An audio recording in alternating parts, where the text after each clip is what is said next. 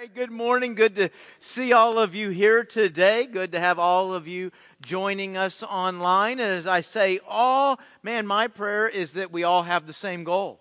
We all have the goal of connecting all people to a God sized life and love. And as we aim toward that goal, it's our, it's our target to be a church that our community, the 804, cannot imagine being without. And that is a tall order. That, that is a God sized goal. And as I talk about that being God's call on our life, we might say, well, wouldn't, wouldn't that be the call on every believer? Wouldn't that be the call on every church? And I, yeah, I suppose it probably is. And we might look around and say, well, it doesn't seem like every believer is answering that call or even every church. But our goal today is not to much as figure out why that might be or what's happening, but to ask the question how?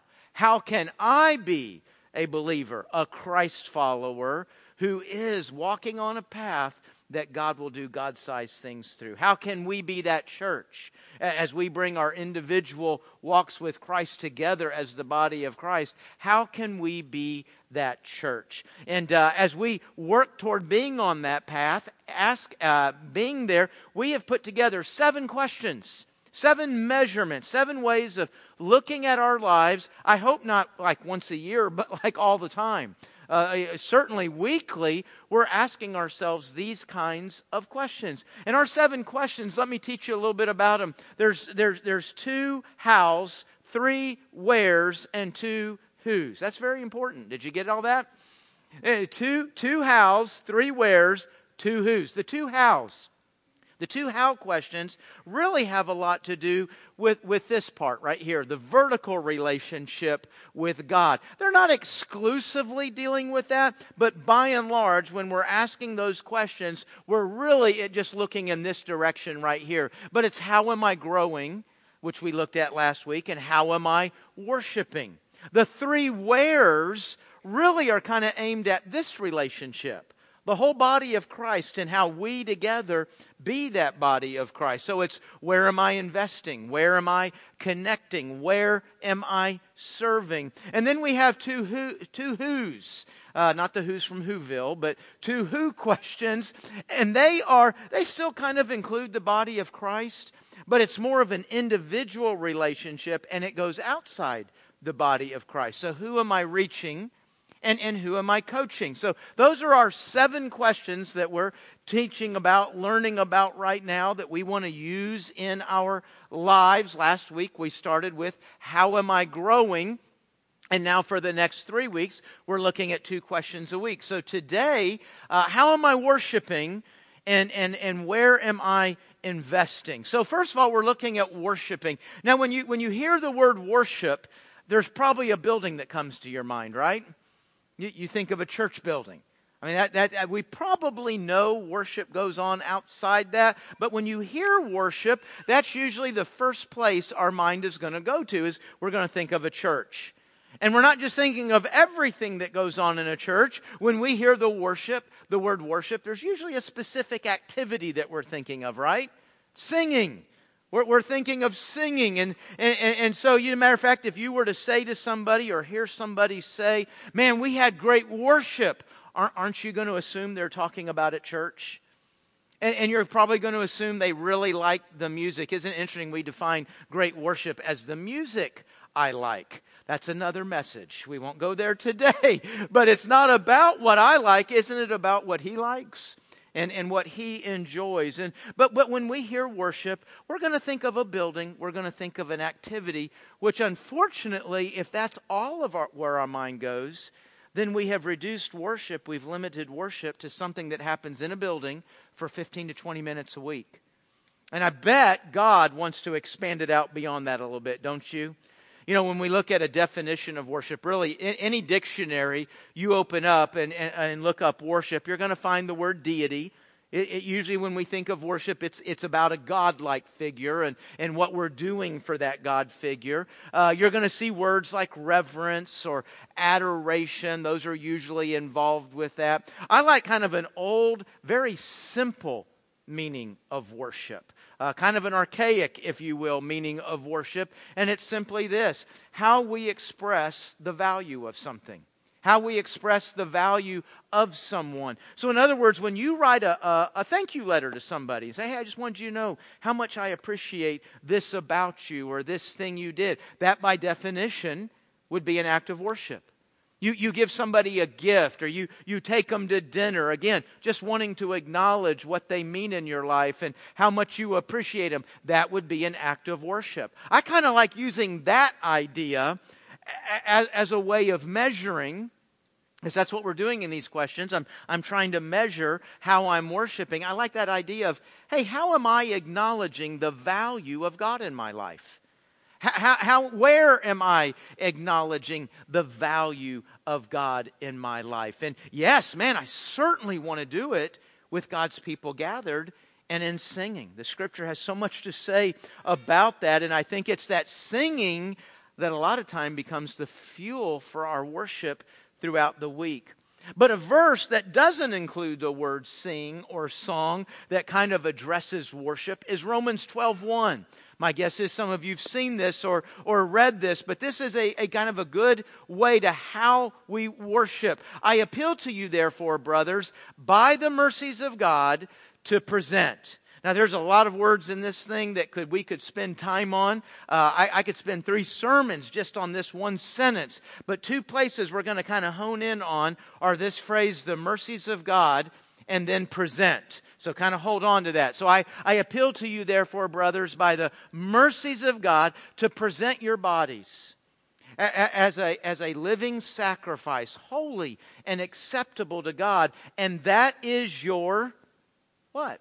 That's your worship. It says spiritual there, but don't be thrown off by that. That, that. That's your worship. That's how you, how you worship God. Now let's, let's see. It starts, he says, listen, I want you, I appeal to you by this. I, I want you to start with this, the mercies of God. That very simply means that you and I are kind of sitting here thinking about what it means to us that we've been forgiven. We might be thinking of all the sins we've been forgiven. We might be thinking of a certain set or a certain one uh, that we've been forgiven of. We're thinking about what it means to us that we've been forgiven of that. Maybe, maybe along with that, we're thinking about what's been, you know, held at bay in our lives. Some of the consequences of those sins have been held at bay. You know, if you're like me, you've had to deal with some of the consequences of your sins. But do you realize how many of those consequences didn't come to fruition? I mean, it's, it's true in my life. I, there's a lot of consequences I could have had, but God's forgiveness held that at bay. And then there's ultimately the future. Man, I mean, God held at bay hell. God held at bay that consequence in my life. And then there's all that comes because of forgiveness. Man, I, I know God's guidance. I know His presence, His peace, uh, heaven, the future I have with God, heaven. I, I, we, I get to enjoy all that. Where does all that come from? It comes from God's mercy. So Paul says, okay, listen, we want to worship. Start with thinking about God's mercies and, and as we're kind of marinating in that, soaking up in all that, he says, then present your bodies. How many of you on your way to church today said, Are y'all ready to present your bodies to the Lord this morning? Did you even have the thought, Oh, I'm going up to this building and I'm going to present my body? I, I, I, bet not one person thought that, although I bet a lot of us in here have read and heard of Romans 12 1 before. Eh, eh, but yet, that sounds a little. I'm presenting my my body for, for worship and all of its pieces. You know what helps me understand Romans 12:1 is another place in Romans where Paul talks about presenting our body, but it's in an entirely different direction. And, and it's a do not. Romans 6:13. He says, "Do not present your members." Now just a moment ago he said, "Hey, listen, I want you to present your body for worship." Here we're being said, "No, don't present your members to sin as instruments of unrighteousness. That makes sense, right? And when you put when you put these two verses together, or you put these two thoughts together, here, here's what I come away with: Don't present, Randy, your your lips, your, your tongue. Don't present that to lies, to, to curses, don't, don't present that for, for tearing down, for hurting, for gossiping, for causing tension, for, for causing division. Don't, don't use your, your lips and your tongue in that way, but instead present your lips, present your tongue for song, right?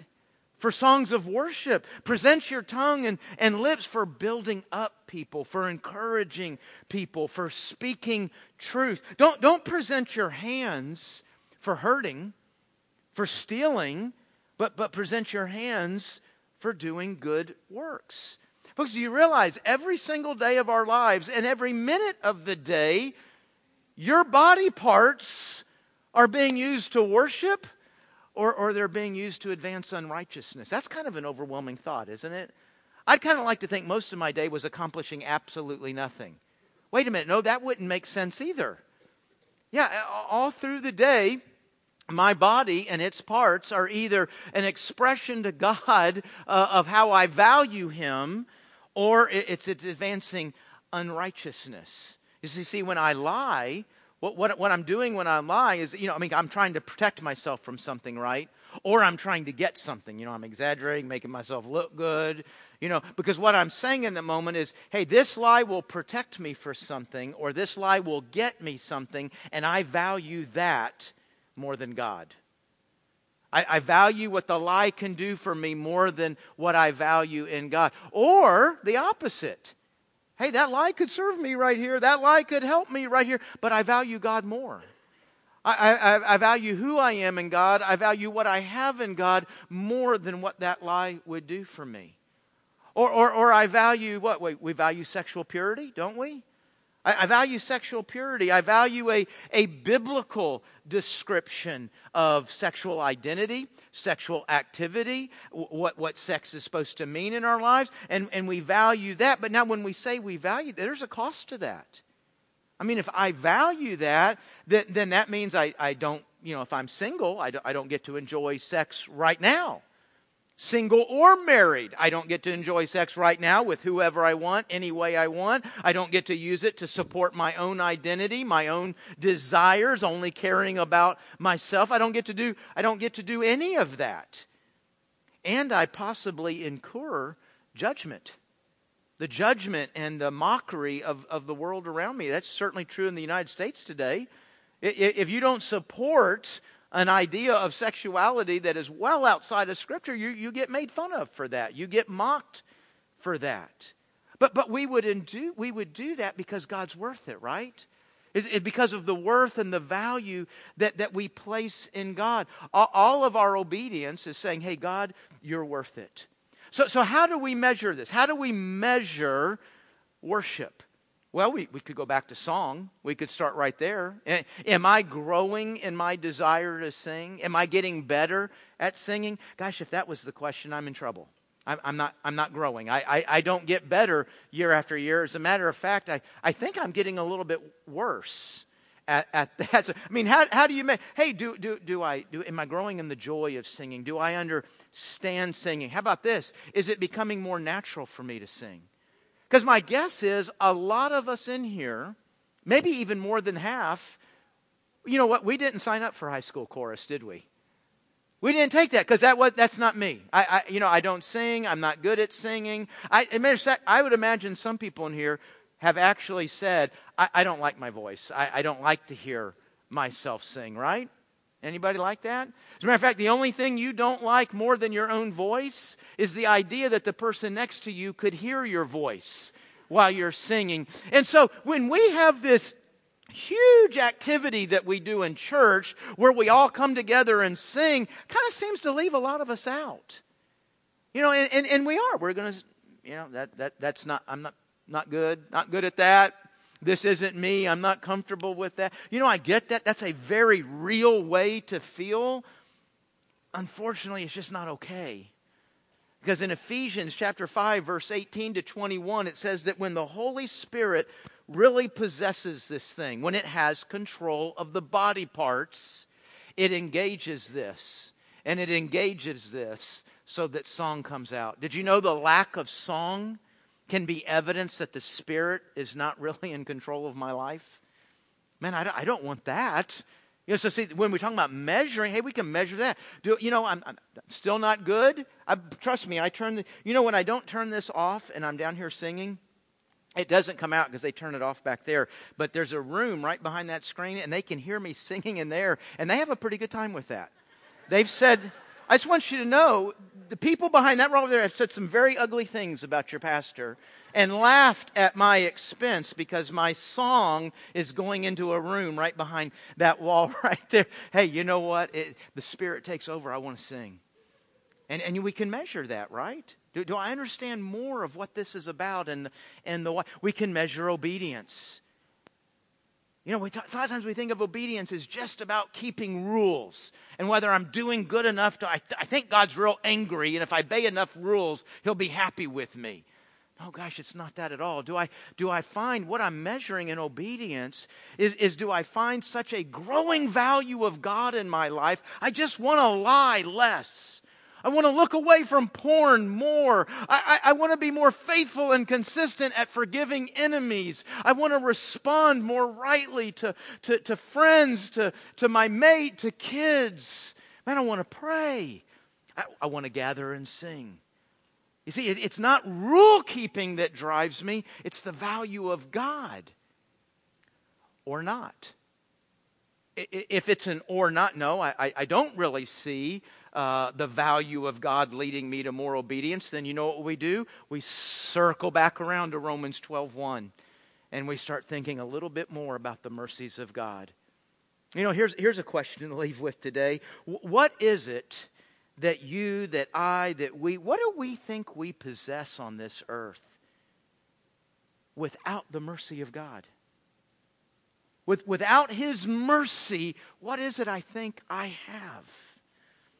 So we want to measure our worship. We want to be growing in worship. And then we have what we're looking at today also investing. Where am I investing? Now, the interesting thing about today's topics is how they, they, they go together so tightly, it doesn't sound like I'm changing topics. You see, next week or the week after that, when we look at the two measurements, the two questions, it'll be kind of like two little mini sermons in one sermon. You know, there'll be this topic and then there'll be this topic, but you won't hear that. You won't feel that today. It'll so much sound like it's the same thing. Worshiping, investing, they go, they go hand in hand because what we invest is what we value. See, we're still working around that word value. I think somebody that does this so well, that expresses this so well, is King David. I want to read a story out of his life. If you have your uh, Bible with you and want to read along, turn to 1 Chronicles 21. First Chronicles, it's about a third of the way through your Bible. You'll see a whole bunch of first and seconds. First and second Samuel, first and second Kings, First and Second Chronicles. We're in the First Chronicle, uh, chapter 21, verse 18. First Chronicles 21, verse 18. It says there, Now the angel of the Lord had commanded Gad, not, not God, Gad. Gad is the name of a person, kind of a different name, G A D. Uh, now the angel of the Lord had commanded Gad to say to David that David should go up and raise an altar to the Lord on the threshing floor of Ornan. Uh, if you do have your Bible open, your translation might say Araunah. And you might say, well, is it Ornan or is it Araunah? Is there, is there, does the Bible have two different names here? No, Or, Ornan and Araunah are, are the same name. It's kind of like Bill and William. They're just kind of the same thing. And so some texts use one and some use the other, but it's the same name, same person. So uh, raise an altar to the Lord on the threshing floor of Ornan the Jebusite. So David went up at Gad's word, which he had spoken in the name of the Lord. Now Ornan was threshing wheat. He turned and saw the angel, and his four sons who were with him hid themselves. As David came to Ornan, Ornan looked and saw David and went out from the threshing floor and paid homage to David with his face to the ground. And David said to Ornan, Give me the site of the threshing floor that I may build on it an altar to the Lord. Give it to me at its full price. Take the, that, that the plague may be averted from the people. And then Ornan said to David, Take it, take it, take it all, and let my lord the king do what seems good to him. See, I give the oxen for burnt offerings, and the threshing sledges for the wood, and the wheat for grain offering. I, I give it all. Now, that's kind of a strange response. Usually, when somebody comes up to you and says, Hey, give me something and I'll pay for it, you don't, you don't hand them the keys and say, Take everything, right? But you think about it, Ornan right now is in the midst of a really strange afternoon. I mean, first of all, he just saw an angel. Did you pick up that I read that? He, he saw an angel. You say, wonder what that experience was like. Well, his four kids ran away. They just got out of Dodge. I don't want to see this. I don't want to be around here. I'm out of here. And, and you know, I think when you and I, when we open the Bible, we kind of have this feeling, oh, that's that time when everybody saw angels. That's that period where miracles happened every day. You know, there was always a parting of the Red Sea. You know, that, that's not true at all. As a matter of fact, this book covers 1,500 years. Less than 100 of them are about where miracles are happening. Probably 99% of the people in this book never saw an angel. So I say that to say, Ornan's having a really weird day. He has just had an encounter with an angel. We don't know anything. It just says he saw an angel. I don't know if they talked for two seconds or two minutes or if they even talked. All I know is his four boys ran away. So they has this encounter with an angel, and then all of a sudden, King, remember that word, King David pulls up in the driveway. Imagine you're kind of monkeying around in your garage doing something, and all of a sudden there's the bright light and, and there's an angel. You're a little bit weirded out, right?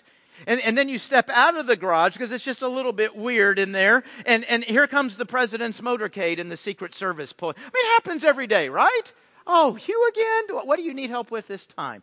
No, no, this is, this is kind of what's happening to Ornan and this, you know, on this Tuesday afternoon or whatever day it is. He has this encounter with an angel and then the king comes in and he says, Hey, listen, and we don't use the word threshing a lot, do we?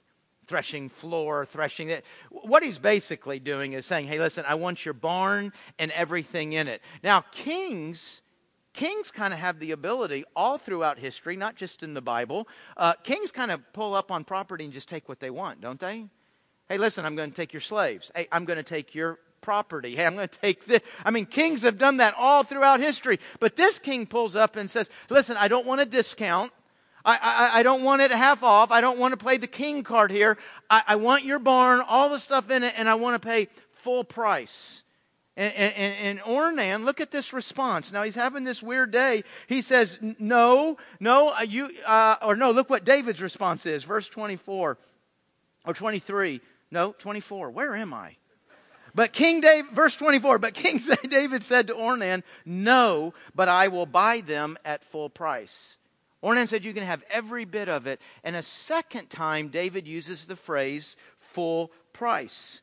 And he says, uh, So David paid Ornan 600 shekels of gold. A shekel is two fifths of an ounce. So this is 240 ounces of gold. Uh, I think it was Tuesday. I checked the market, and gold was trading at 12.90 an ounce. 12.92. I don't remember the exact number now. I remember when I added or multiplied it out, it was 310,000 dollars.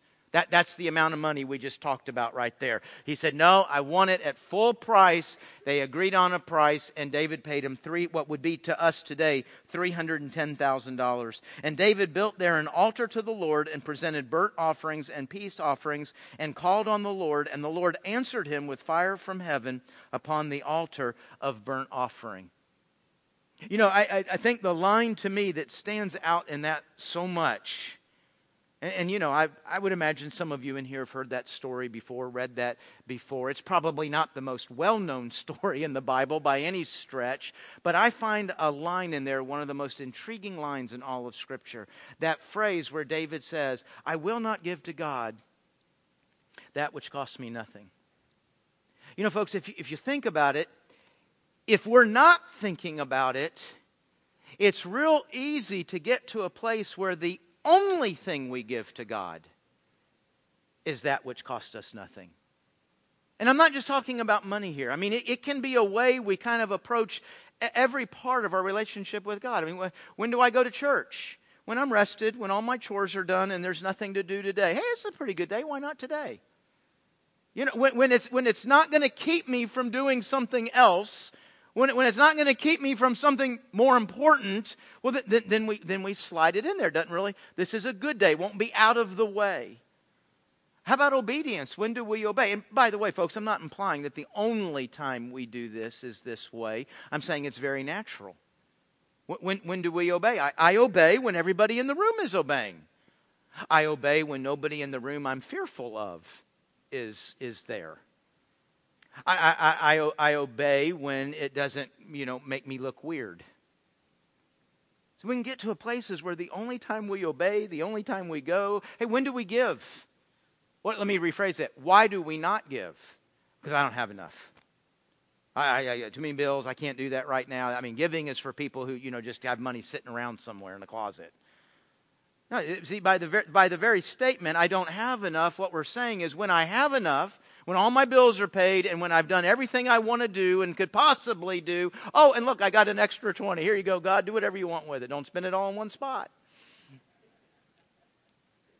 And I realize, man, going through those illustrations, it kind of sounds judgmental and kind of harsh. And I don't actually intend it to sound that way, and I speak to myself as much as I speak to any of us. It's real easy to serve God in a way that it cost us nothing. But, but David said, Man, I'm not going to, listen, I'm not going to live in a way that tells God I really don't value you unless it doesn't cost me anything. But that's, that would be a contradiction of terms, right? See, David's saying here, listen, what I give, how I speak, how I obey, what I want it to do, I want it to express your value. Folks, this is not suggesting that the only time you're worshiping, the only time you're obeying is if you're bleeding and, and as if it's costing you everything you have. No, I, I, I don't think it needs to be anything like that at all. But I do think we need to think hey, is the only time I'm doing that when it's convenient, when it's easy, when it, when it doesn't, when it doesn't matter to me. You see, it's all about what we value in this world. You know, it's, it's a heart issue. Jesus said that, didn't he? said, hey, listen, where, wherever your treasure is, that's where your heart's going. Whatever you treasure, if we treasure money, we're going to put more money toward money. If we treasure a relationship, you know, our time, our energy, our money is going that way. We treasure all kinds of We can treasure vacationing. We, we, we, can treasure things. We can treasure our job. We, we can treasure a hobby. And you always know what somebody treasures because their time, their energy, and their money is good. You can't help. You cannot help but move it that way because it's what you value. So you probably think now at this point you're going to say, and, and you know what, folks, you're not supposed to value anything in this life except God and going to church. That's all you're supposed to value. No, of course not. And there's a lot of wonderful things to value, to enjoy, and to experience in this world. And I actually believe God enjoys watching you have joy. You know, you know why I think that? Because I enjoy watching my kids have fun. I really enjoy watching my kids have fun when they're having some fun at something I gave them or, or an opportunity that I provided. When I've done that and then they're enjoying, that's a cool feeling. I think that would be true for about any father. And let me tell you something the Father in heaven is a ton better than me. He enjoys watching us. Enjoy. I believe God enjoys watching you and uh, experience a good meal. Say, well, how, how would you know something like that? Because He gave you taste buds. I mean, think about it, folks. Taste buds are not a requirement for sustaining life. It's not required that I enjoy the food and taste the food to put it in, to put in the nutrients, to put in the calories I need. It, it, tasting it and enjoying is not required, but, but, but he made it so that it could be enjoyed. Sex. It's not required that it be pleasurable for us to kind of keep the whole population moving forward type thing, but, but he made it that way. How, how about the, how, how about just the joy of Gosh, think what happens when you come up on the beach, or for some of us, like myself, it's more the mountains than the beach. But man, our eyes just kind of blow open with joy, and, and all of our senses are just kind of flooded with, with peace and happiness and a sense of well being, right? Why? Why do all of our senses come alive when we enjoy something? Because God made it that way.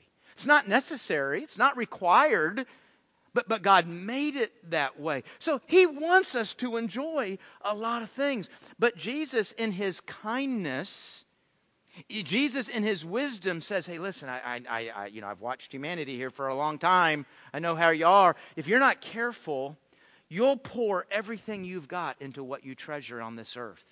every moment, every extra dollar, all your energy, you'll pour everything toward what you treasure.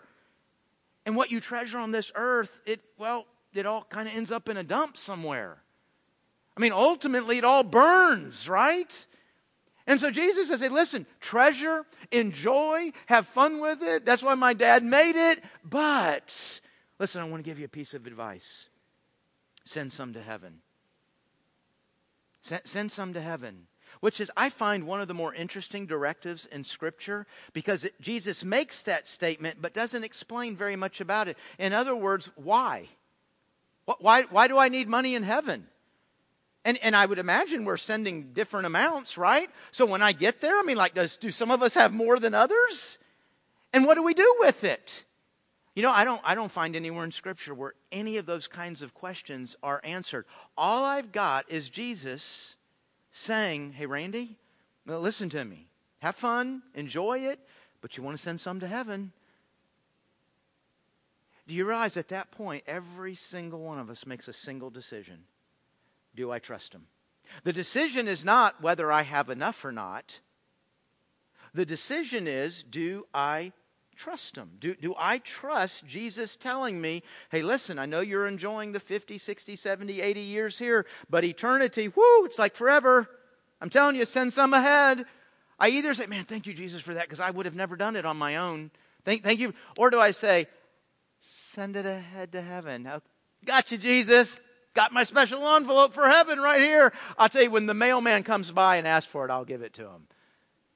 Yeah, I mean, we really, we just choose whether we trust that or not. And a part of why Jesus tells us that too is not just so that we have this in heaven. I don't fully understand that. But it is about our heart because our heart is so tied to where we, what we treasure. And, and, and so when I discipline, when we discipline ourselves to give to heaven, we start d- disciplining our heart toward God. We start disciplining our heart toward heaven and eternal things so that our heart's not to- totally sunk in, into the temporary, into the now. Now, how, how do we give to heaven? Jesus refers, as does the rest of Scripture, two primary ways. I'm not saying only two, but there's two that are most often mentioned. I don't think these will come as a surprise to you. One way, giving to God, that's His church, His work, the expanse of His kingdom. The other one, boy, Jesus, oh, so much this is on the heart of Jesus, giving to the poor. And these are two things, these are two ways I, I, I, give it to heaven. Okay, so now how do I measure that? Because that's what these questions are about. H- how do I measure that? Well, I mean, I guess one question be did I give more did I, did I give more this year than I gave last year?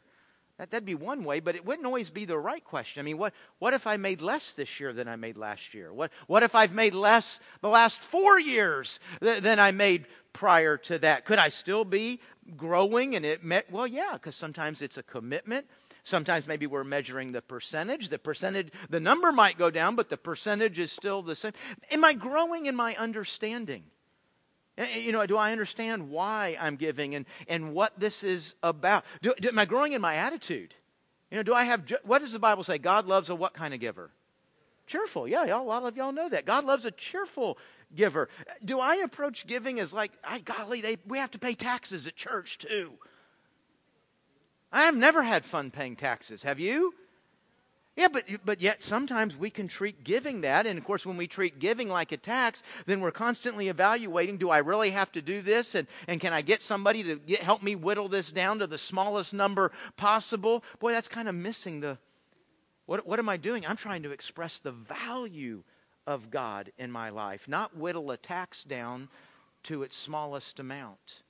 So, you know, we can measure those kinds of things. And, and, and we can do that whether we're giving to God or, or giving to the poor. Do I understand the reason behind that? You know, in both of these things, to me, there's like two ways of giving. There, there's what I call kind of your, your disciplined, consistent giving. You, you, you, do it every week, every, every month, twice a month. Uh, you do that just to kind of be at a baseline of obedience. You know, that, that for me uh, would be like giving the tithe. Karen and I give 10% of our gross income to the church. Whatever else is going on, whatever else we're excited about, whatever else we're wanting to give to, we give, we give our tithe, we give 10% to the church. And then we learn about other things. There's a mission trip or there's this opportunity. We have four or five ministries outside of our church that are very important to us, that, that, that are doing issues and things that are important. We'll, so we'll give some money to that also. So you got kind of the, the baseline, and then you've got the opportunities.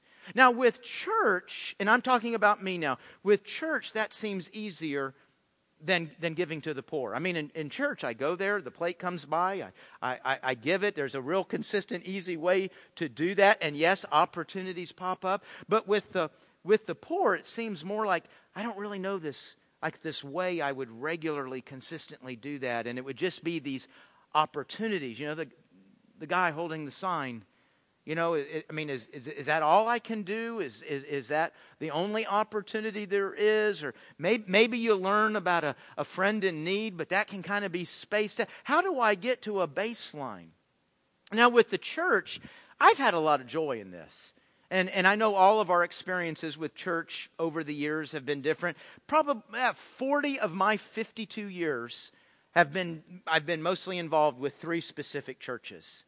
And in all three of those churches, it's been a blessing for me in that I, I just enjoyed giving there. I, I, I, trusted what they were doing with the money. I trusted how it was managed. I could see that it was going to things that I believed the church and, and, and what God wanted to do with that money. I, I, I could see, I mean, that does make it easier, right? My guess is more than one of us have been in a church where you gave and you wanted to obey the Lord, but maybe, do they know what they're doing? Is this going where it's supposed to go? You know, we have those questions.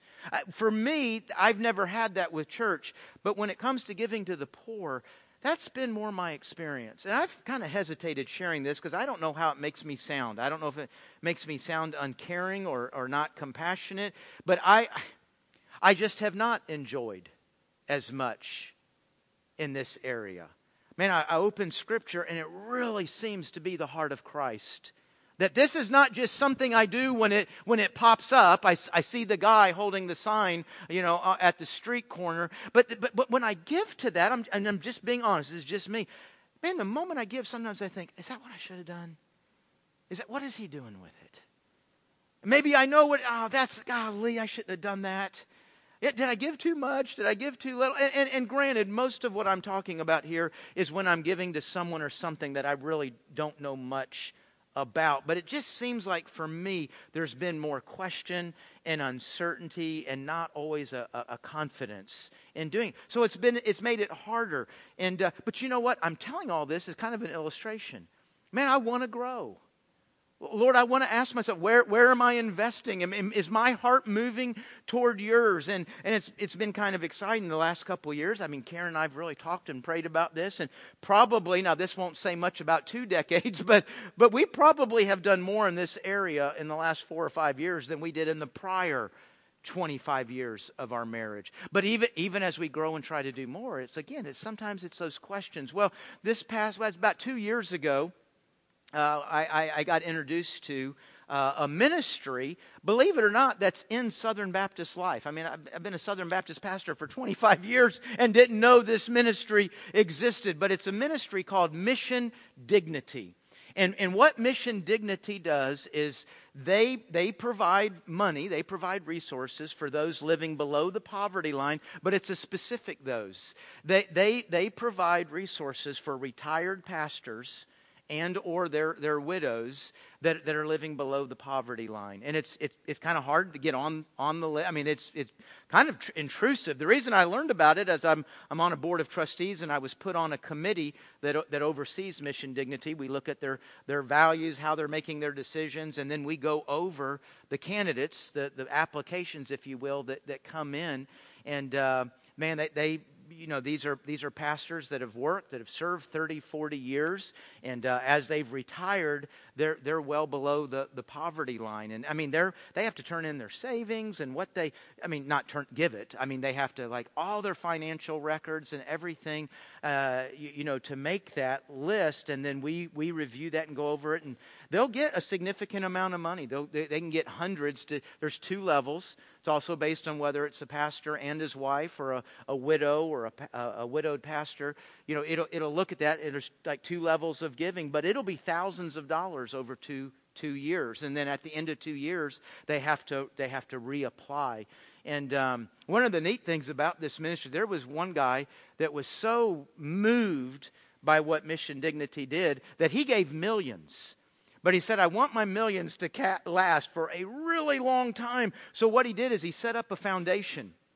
And that foundation funds all the administrative cost of mission dignity, the salaries of the, of the people that, that run the organization, the office supplies. I mean, it takes office supplies to do this, right? So that is all paid for. So when Karen and I give, or you give, or somebody gives to mission dignity, 100% of it is going to help that person. I, I got, got to know one of these individuals. I, I ended up in a relationship with somebody on the on the list. This guy's in his 70s now. He's not in good health, and um, he served 40 years in the ministry, and and the bulk of his ministry was in New Mexico, and uh, he served American Indians.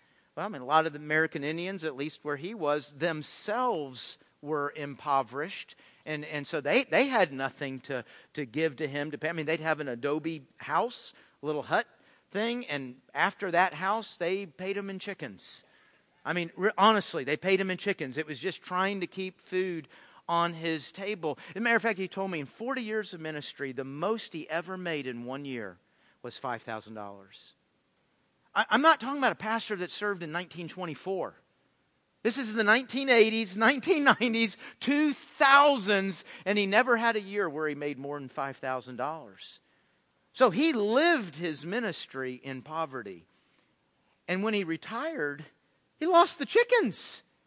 Now he doesn't have the adobe hut. Now he doesn't have the chick. He's retired now. He, he's got nothing. No savings, no retirement. He's always got Social Security. Yeah, you know your Social Security is based on what you contributed all those years. He, he contributed almost nothing. So he's living in just utter and total poverty. And I'll tell you something, it's one of the great joys of my life and I wouldn't have done it on my own. I just saw it because Jesus said, Hey, I really want you to have a heart like mine. It's one of the joys of my life that I now have something I can give to regularly.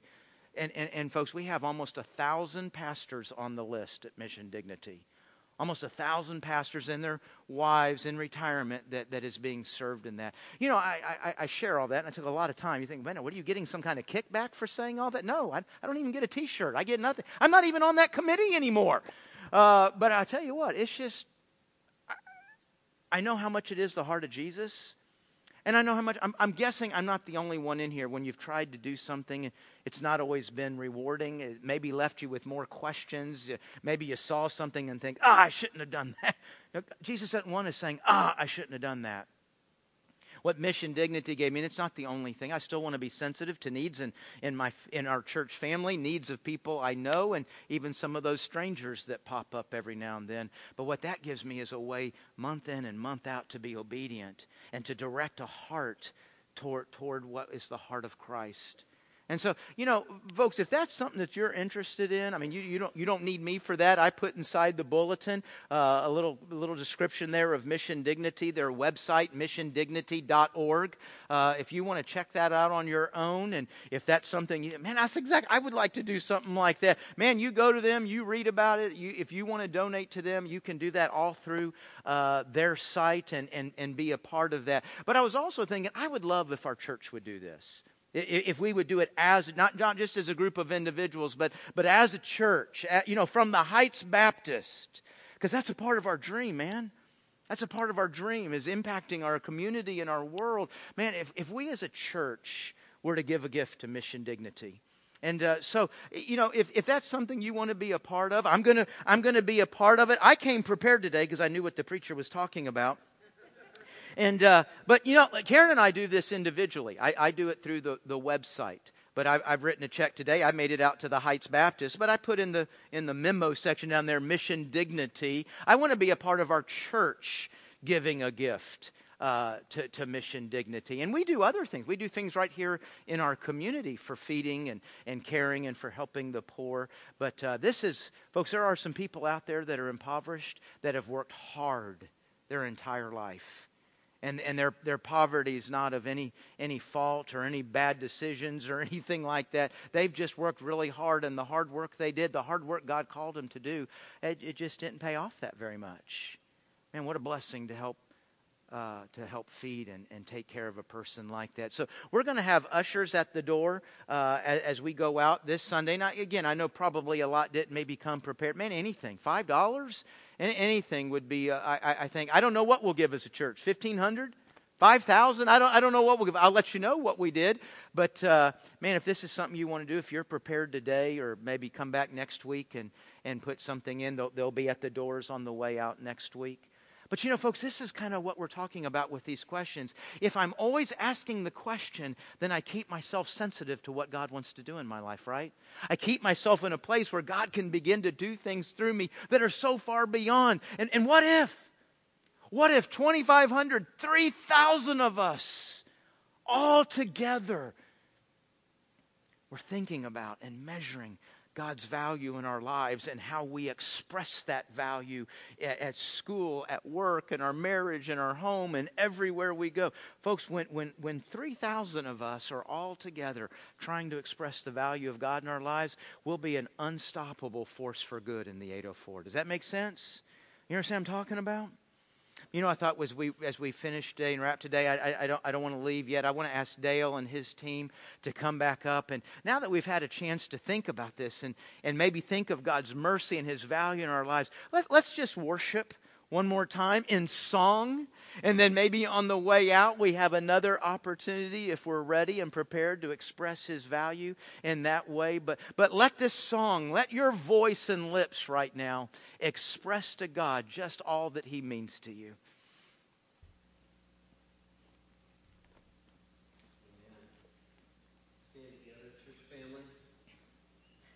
Lord, with our voices.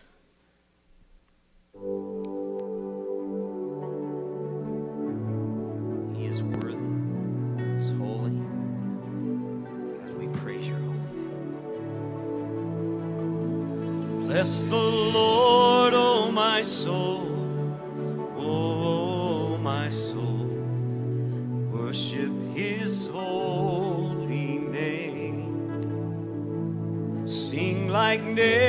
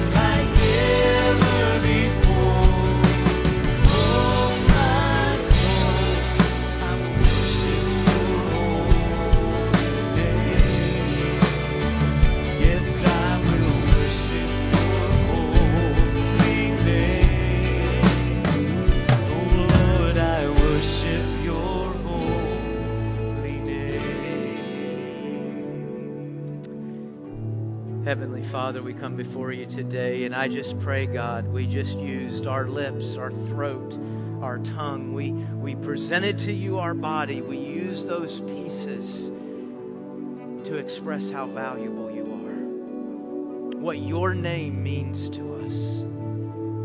God, I pray you'll help us all this week use our body, every piece of it, and in some cases doing some things, in other cases not doing some things, because we value you that much. Oh Lord, I, I, I- guess there's probably not anybody in here that, that, that is 100% there. No, no, nobody in here is all the way there to where every time we open our mouth, every step we take, every act, every word, everything we do with our hands, that, that everything about it is expressing that value. We've got so much to grow. God, I thank you that as we seek to grow, you're patient, you're merciful, you're full of kindness and grace. Lord, I pray that we use that patience, we use that grace to grow. To constantly be thinking how every day, every month, every year, we're moving a little bit further. God, would you guide us this week? Open our eyes. Let, let us present our eyes to you for worship. Open our eyes to all the things going on around us and how our body parts are serving an instrument for sin or expressing the value of you. And Lord, I pray that every one of us would never get over the thought how can I, in this response, how can I, in this day, express just how valuable you are to me, O God? It's in Jesus' name we ask for your help. Amen. Amen.